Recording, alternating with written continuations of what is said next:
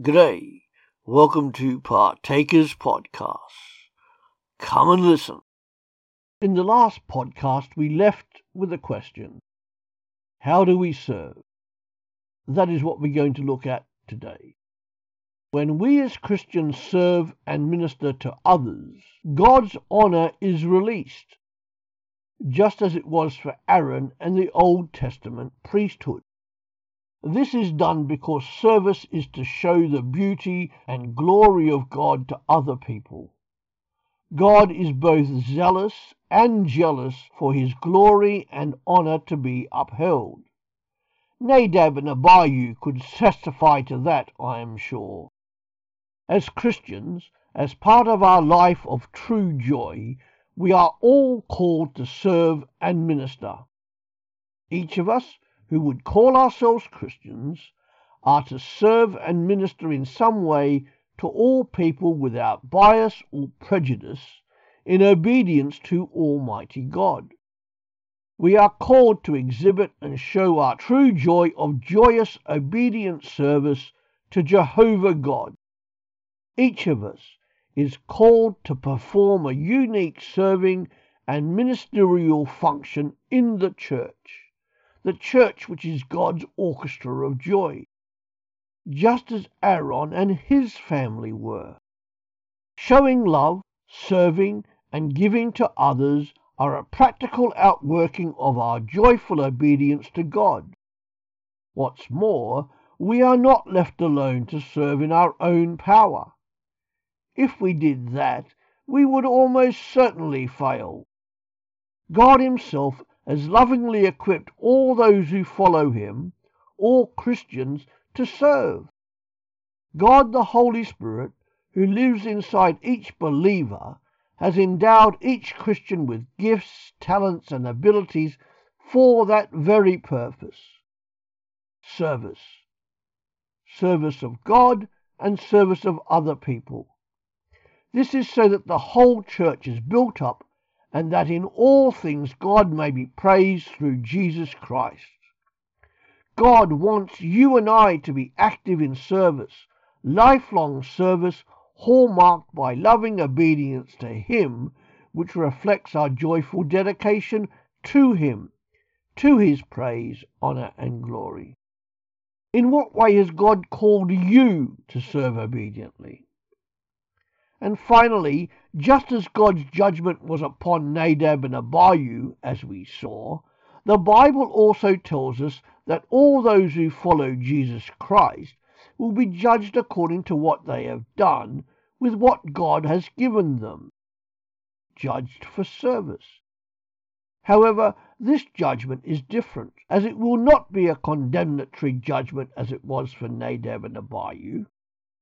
Christians, having accepted God's free offer of salvation by grace alone, through faith in Jesus Christ alone, are declared right with God and are in a joyous relationship with Him. Of our sinfulness, we have been set free and declared innocent before Almighty God if we are Christians. Again, it's amazing. More about that in the coming podcasts.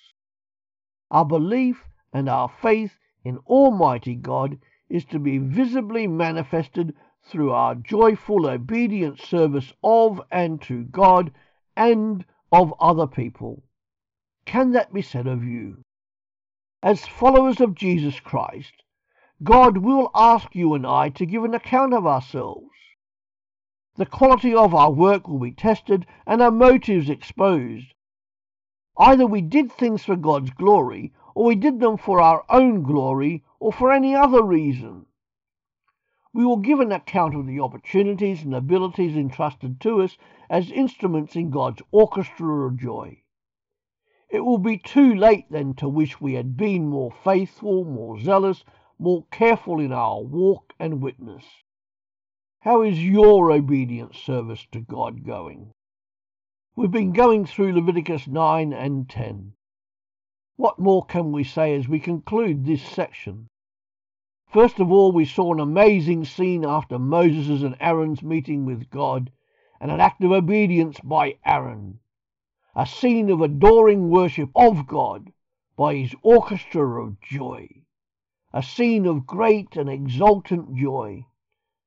Then we saw together a holy God judging Nadab and Abihu because of their deliberate act of disobedience. Then we looked briefly at how this applies to us in what we call the New Covenant. We saw together that for those of us who would call ourselves Christians, the Bible is very clear. We are all called to lovingly and obediently serve God and other people, all other people, inside the church and outside the church in some capacity. A life of true joy is seen in obedient service to the glory of God the Father through God the Son, Jesus Christ, in the power of God the Holy Spirit who lives within us, lives within you and I. The church is to be God's orchestra of joy to a world that needs the true joy only God can provide through Jesus Christ alone. Just as ancient Israel were set apart for God as a light to the nations, so too are we the church. We are to live such lives of obedient love to God, showing that love to others so that people will ask us the reason for the hope that we have. Again, more about this in the coming podcast. As Christians, we are called to live lives worthy of Jesus Christ. Today, if any of us are engaging in either intentional or unintentional acts of disobedience towards God, in any capacity, in any way, then we need to turn our life around to one of utter obedience to the God we profess to follow.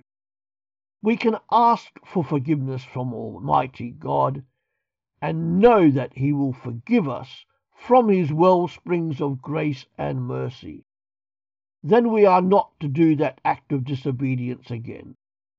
God will not condemn us, but He may discipline or chastise us as His children in order to get us back on the path with Him.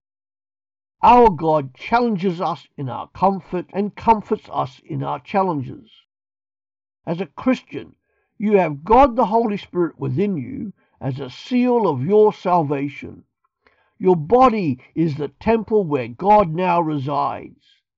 You can't hide from Him, so you may as well choose to be obedient to Him in a life of joyful service, exhibiting that true joy and the hope that you have in Him.